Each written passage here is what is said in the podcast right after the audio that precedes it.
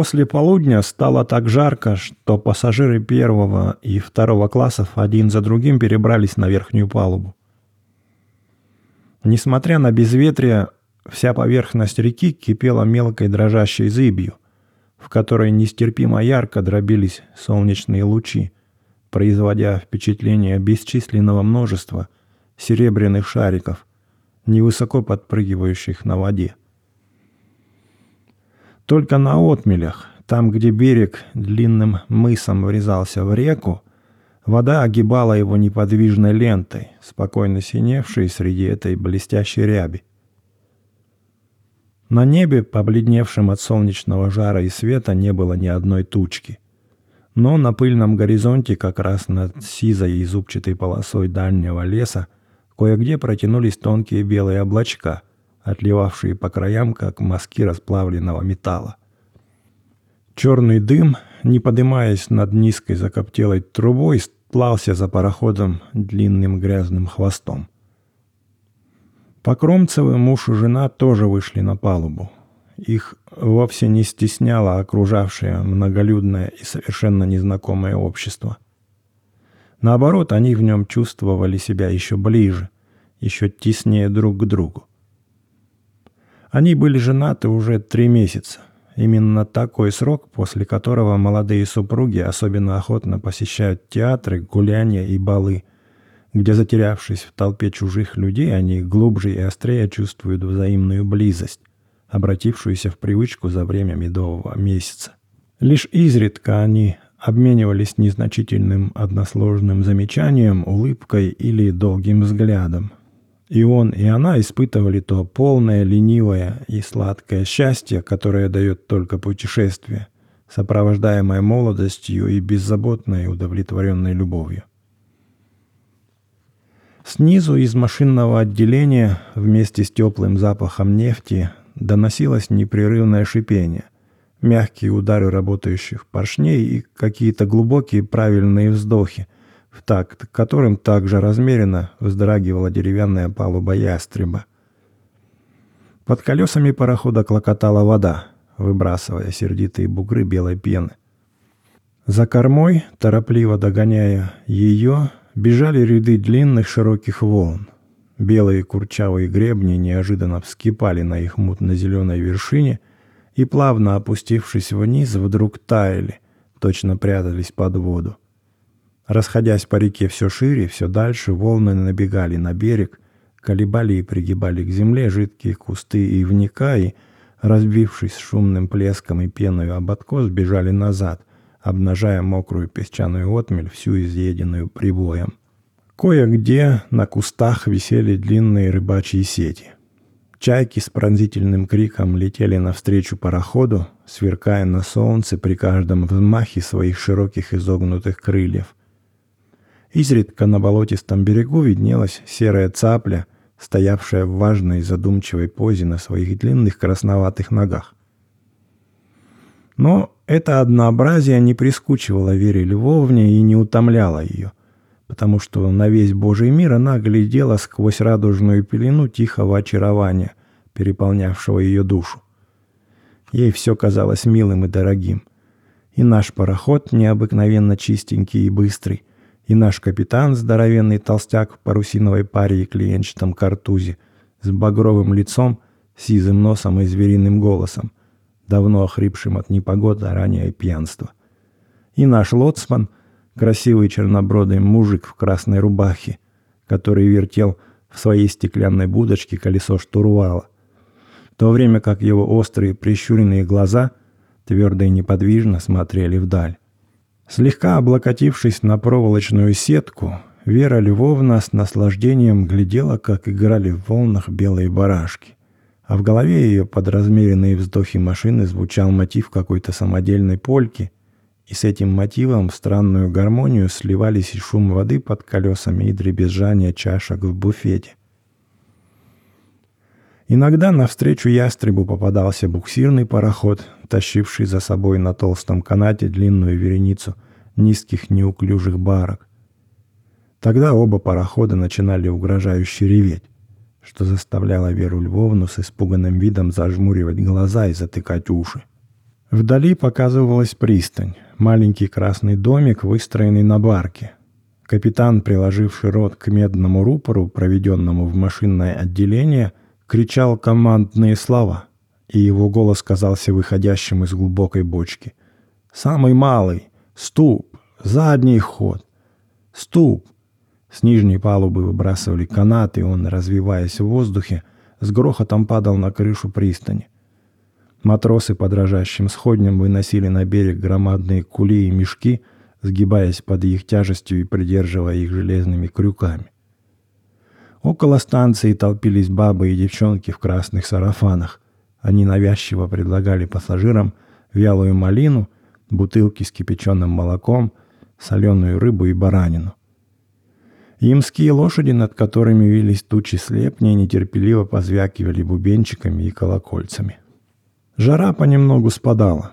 От воды поднялся легкий ветерок. Солнце садилось в пожаре пурпурного пламени и растопленного золота.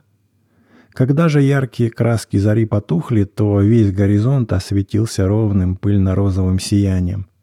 Наконец и это сияние померкло, и только невысоко над землей, в том месте, где закатилось солнце, осталась неясная длинная розовая полоска, незаметно переходившая наверху, в нежный голубоватый оттенок вечернего неба, а внизу тяжелую сизоватую мглу, подымавшуюся от земли. Воздух сгустился и похолодел. Откуда-то донесся и скользнул по палубе слабый запах меда и сырой травы. На востоке за волнистой линией холмов разрастался темно-золотой свет луны, готовой взойти. Она показалась сначала только одним краешком и потом выплыла — большая огненно-красная и как будто бы приплюснутая сверху. На пароходе зажгли электричество и засветили на бортах сигнальные фонари. Из трубы валили длинным снопом и стлались за пароходом, тая в воздухе красные искры. Вода казалась светлее неба и уже не кипела больше. Она успокоилась, затихла, и волны от парохода расходились по ней такие чистые и гладкие – как будто бы они рождались и застывали в жидком стекле. Луна поднялась еще выше и побледнела. Диск ее сделался правильным и блестящим, как отполированный серебряный щит. По воде протянулся от берега к пароходу и заиграл золотыми блесками и струйками длинный дрожащий столб. Становилось свежо. Покромцев заметил, что жена его два раза содрогнула плечами и спиной под своим шерстяным платком и, нагнувшись к ней, спросил, «Птичка моя, тебе не холодно? А то, может быть, пойдем в каюту». Вера Львовна подняла голову и посмотрела на мужа. Его лицо при лунном свете стало бледнее обыкновенного, пушистые усы и остроконечная бородка вырисовывались резче, а глаза удлинились и приняли странное нежное выражение. «Нет, не беспокойся, милый, мне очень хорошо», — ответила она. Она не чувствовала холода, но ее охватила та щемящая томная жуть, которая овладевает нервными людьми в яркие лунные ночи, когда небо кажется холодной и огромной пустыней. Низкие берега, бежавшие мимо парохода, были молчаливы и печальны. Прибрежные леса, окутанные влажным мраком, казались страшными. У Веры Львовны вдруг явилось непреодолимое желание прильнуть как можно ближе к своему мужу, спрятать голову на сильной груди этого близкого человека и согреться его теплотой.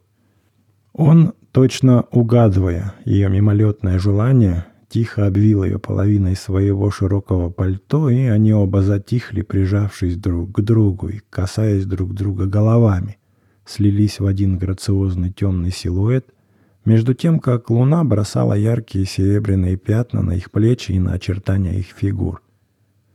Пароход стал двигаться осторожнее, из боязни наткнуться на мель. Матросы на носу измеряли глубину реки, и в ночном воздухе отчетливо звучали их протяжные восклицания. «Шесть! Шесть с половиной! Восемь!» В этих высоких стонущих звуках слышалось то же уныние, каким были полны темные печальные берега и холодное небо. Но под плащом было очень тепло, и, крепко прижимаясь к любимому человеку, Вера Львовна еще глубже ощущала свое счастье.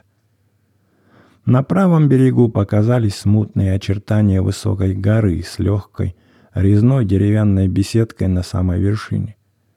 Беседка была ярко освещена, и внутри ее двигались люди. Видно было, как, услышав шум приближающегося парохода, они подходили к перилам и, облокотившись на них, глядели вниз. «Ах, Володя, посмотри, какая прелесть!» — воскликнула Вера Львовна. «Совсем кружевная беседка, вот бы нам с тобой здесь пожить». «Я здесь провел целое лето», — сказал Покромцев. «Неужели? Это, наверное, чье-нибудь имение?» «Князей Ширковых. Очень богатые люди». Она не видела его лица, но чувствовала, что, произнося эти слова, он слегка разглаживает концами пальцев свои усы, что в его голосе звучит улыбка воспоминания. «Когда же ты там был?» — спросила она.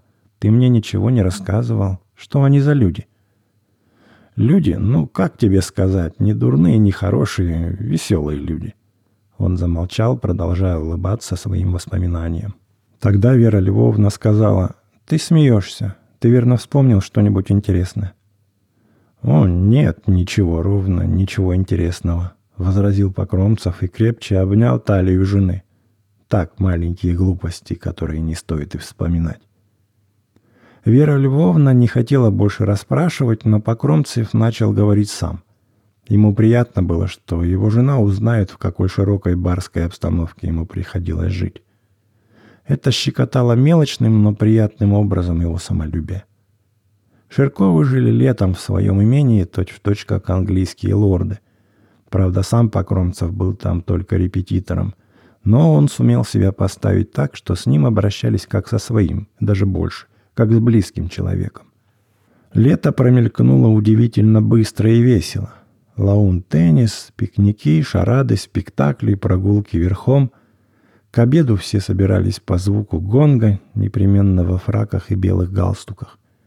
Одним словом, самое утонченное соединение строгого этикета с простотой прекрасных манер, с непринужденным весельем.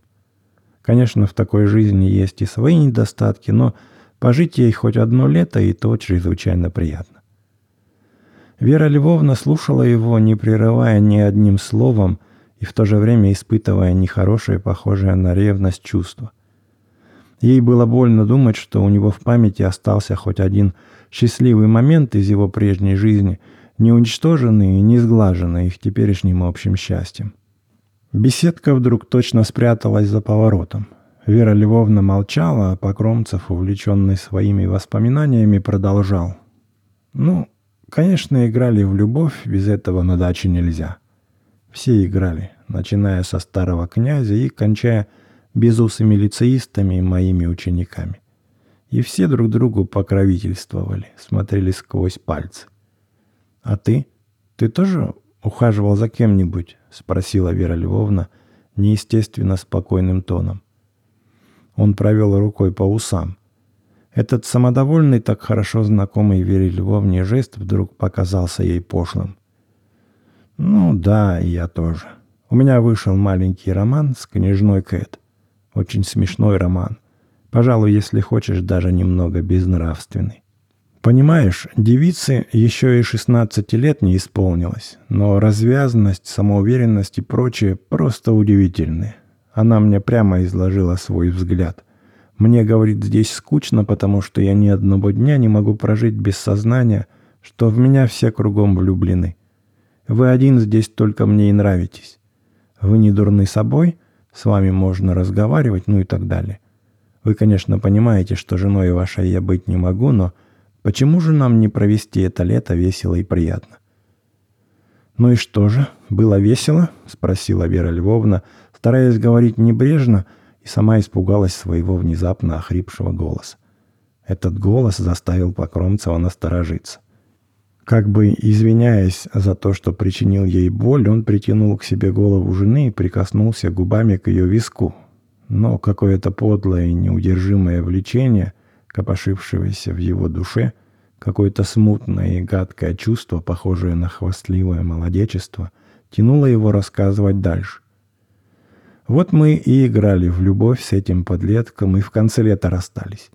Она совсем равнодушно благодарила меня за то, что я помог ей не скучать, и жалела, что не встретилась со мной, уже выйдя замуж. Впрочем, она, по ее словам, не теряла надежды встретиться со мной впоследствии. И он прибавил сделанным смехом. Вообще, эта история составляет для меня одно из самых неприятных воспоминаний. Ведь правда, Верочка, это все так гадко. Вера Львовна ему не ответила. Покромцев почувствовал к ней жалость и стал раскаиваться в своей откровенности. Желая загладить неприятное впечатление, он еще раз поцеловал жену в щеку. Вера Львовна не сопротивлялась, но и не ответила на поцелуй. Странное, мучительное и самой ей неясное чувство овладело ее душой.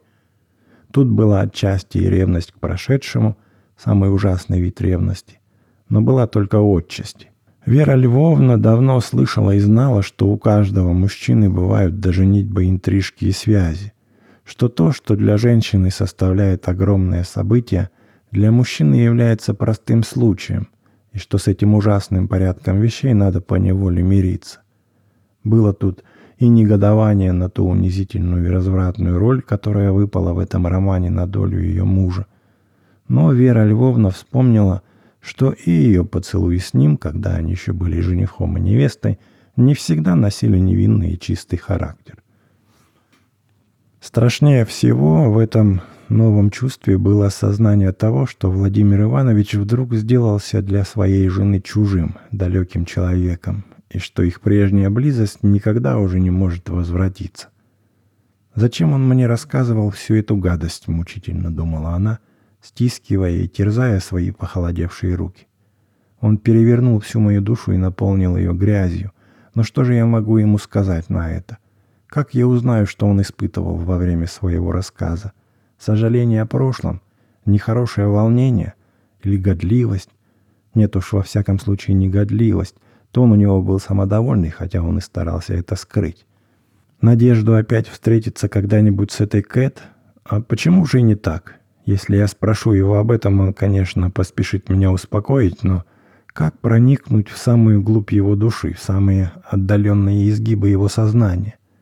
Почему я могу узнать, что, говоря со мной искренне и правдиво, он в то же время не обманывает и, может быть, совершенно невольно своей совести? Чего бы я ни дала за возможность хоть один только миг пожить его внутренней, чужой для меня жизнью, подслушать все оттенки его мысли — подсмотреть, что делается в этом сердце. И это страстное влечение слиться мыслью, отождествиться с другим человеком, приняло такие огромные размеры, что Вера Львовна нечаянно для самой себя крепко прижалась головой к голове мужа, точно желая проникнуть и войти в его существо. Но он не понял этого невольного движения и подумал, что жена просто хочет к нему приласкаться, как озябшая кошечка. Он пощекотал ее усами – и сказал тоном, каким говорят с балованными детьми. «Веруся бай-бай хочет, Верусенька озябла. Пойдем в каютку, Верусенька». Она молча поднялась, кутаясь в свой платок. «Верусенька на нас не сердится?» — спросил Покромцев тем же сладким голосом. Вера Львовна отрицательно покачала головой, но перед трапом, ведущим в каюту, она остановилась и сказала. «Послушай, Володя, Тебе ни разу не приходило в голову, что никогда, понимаешь, двое людей не поймут вполне друг друга, какими бы тесными узами они не были связаны?